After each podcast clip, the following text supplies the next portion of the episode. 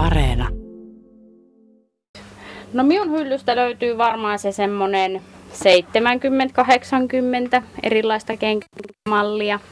Ja sitten tietenkin kokojahan löytyy laidasta laitaa, eli ihan pienestä Setlaniponin kengästä löytyy sitten työhevoskokoiseen kenkään. Kuparin väriset on aika tyylikkään näköiset. Kuparin väriset on sitten kultakenkiä, eli ne on wow. vähän erilaista metalliseosta.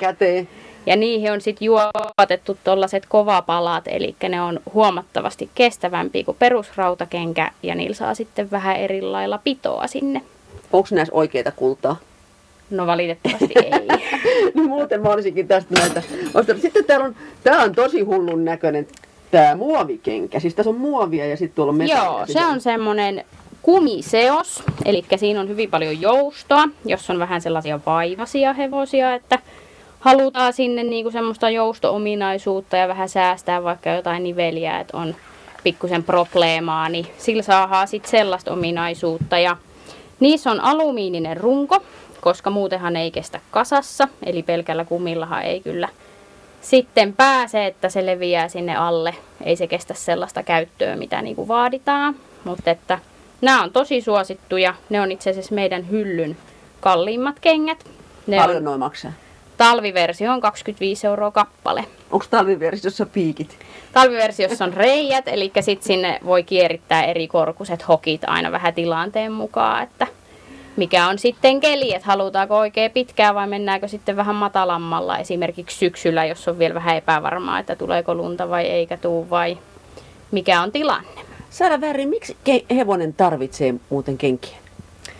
No kengät on aika pakolliset kyllä, jos hevosta liikutetaan koko ajan, että jos on säännöllisessä liikutuksessa, niin se yksinkertaisesti kuluu se kaviopuhki. Eli siellä on pakko olla kenkä, koska jos se kuluu se kavion sarveen ja sitten puhki, niin sitten se rupeaa arkomaan hevonen niitä kavioita ja silloinhan se on tavallaan vähän käyttökelvoton se hevonen siinä kohtaa, kun se on niin kipeä niistä kavion pohjistaan. No nythän on paljon, varsinkin ravipiireissä, keskustelua siitä, että tarviiko hevonen, ravihevonen kenkiä vai ei kilpailutilanteissa. Niin miten sinä noin hevosten kenkien kenkäkauppiana näet tämän tilanteen? No ymmärrän sen, että ajetaan ilman kenkiä kilpaa ja joskus se vaaditaan, eli hevosella on ihan selkeästi siellä sit eri pykälä päällä, kun riisutaan vaikka etukengät pois. Mutta pitää siinä järki pitää mukana, eli jos ajetaan jatkuvasti kilpaa, vaikka se kerran viikossakin tai vähän jopa useamminkin, niin eihän sillä voida ajaa joka kerta ilman kenkiä kilpaa, koska se kuluu yksinkertaisesti niin paljon se kavio, että pitää kyllä mennä sitten vähän hevosen ehdoillakin, eikä vaan miettiä sitä, kuinka kovaa pääsee.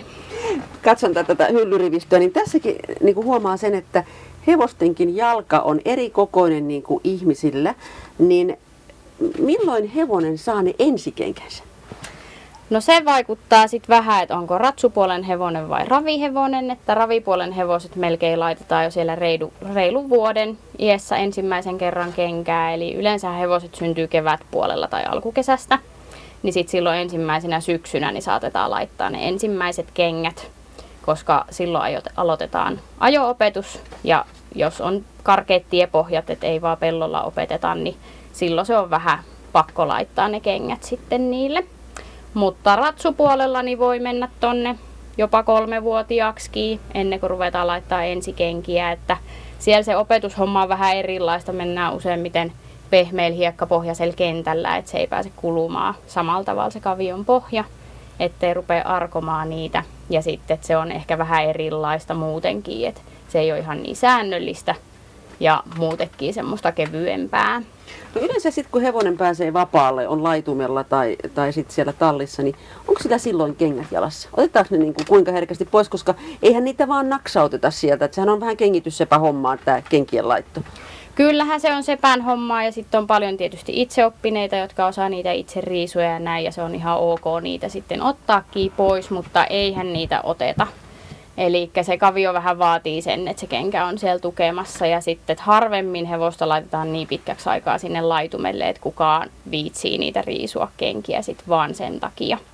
Et siitostammat on tietysti eri asia, jotka on mahdollisesti koko kesän siellä pellossa ja niitä ei liikuteta, niin nehän on ilman muuta ilman kenkiä. Että hyvin harvoin niillä on kenkiä jalassa. Tai ponit, mitä käytetään vähemmän. Kuinka usein kengät pitää vaihtaa, että kuinka nopeasti hevonen kuluttaa ne loppuun?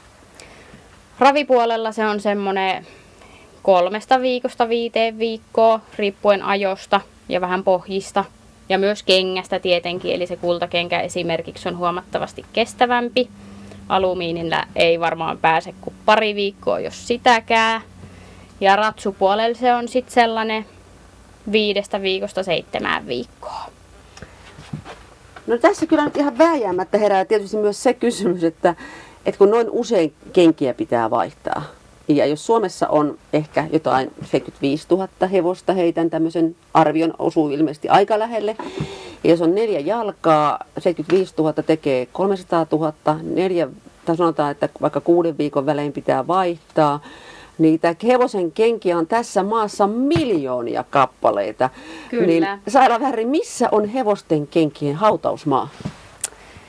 Se on varmaan näiden askartelijoiden voisin sanoa pajassa, että moni kyselee niitä käytettyjä kenkiä ja ne niistä tekee sitten pihalle portteja ja tehdään naulakoita ja muuta tällaista. Että kyllä niitä vähän kierrätetäänkin, ettei ne kaikki jää lojumaan sitten tallinurkkaan. Olen nähnyt useammankin äh, talon ulkooven yläpuolella tämmöisen hevosen kengän. Siitähän sanottu, että se on sellainen onnenkalu, tämmöinen hevosen kenkä. Mitä tiedät siitä? No oman oven yläpuolella ei ole, tota, niin pitää ehkä testatakin, jos sen sinne laittaisi, että mitä tapahtuu, mutta näinhän se sanotaan, että se kenkä pitää olla väärinpäin siellä, eli onni ei valu pois. Ahaa, kun minä olen vähän miettinyt sitä, että kun sanotaan, että meidän tämä mökin oven yläpuolella on se kenkä, semmoinen oikein vanha, vanha, todella vanha kenkä, niin se, on niin kuin alaspäin se suu. Ja nyt kun sitä vähän tuossa googlettelin, se onkin ollut väärinpäin kaikki nämä vuodet ilmeisesti. Se suu pitäisi olla vissiin ylöspäin, niin silloin Aivan. sitä onnea vasta tulisikin. Kyllä, silloin se onni pysyy siellä. Mutta hiertääkö koskaan eh, hevosen kenkä? ihmisen kenkä välillä hiertää, jos siellä on kivi tai joku muu, niin voiko, voiko hevosella Kyllä kenkä se hiertää? voi hiertää. Eli se kengitys on aika tärkeä asia. Et sit jos ei sitä ole tehty oikein, niin kyllähän se häiritsee. Ja ravihevoselle esimerkiksi, jos ei etu- ja takapää ole balanssissa keskenään, niin eihän se pysty niinku ravaamaan maksimaalisesti.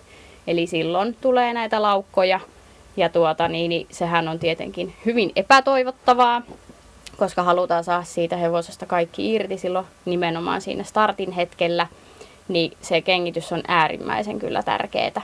Et jos se vähän unohdetaan, niin sit voi ehkä vähän katsoa peiliin ja syyttää itseään, että on jotain jäänyt tekemättä.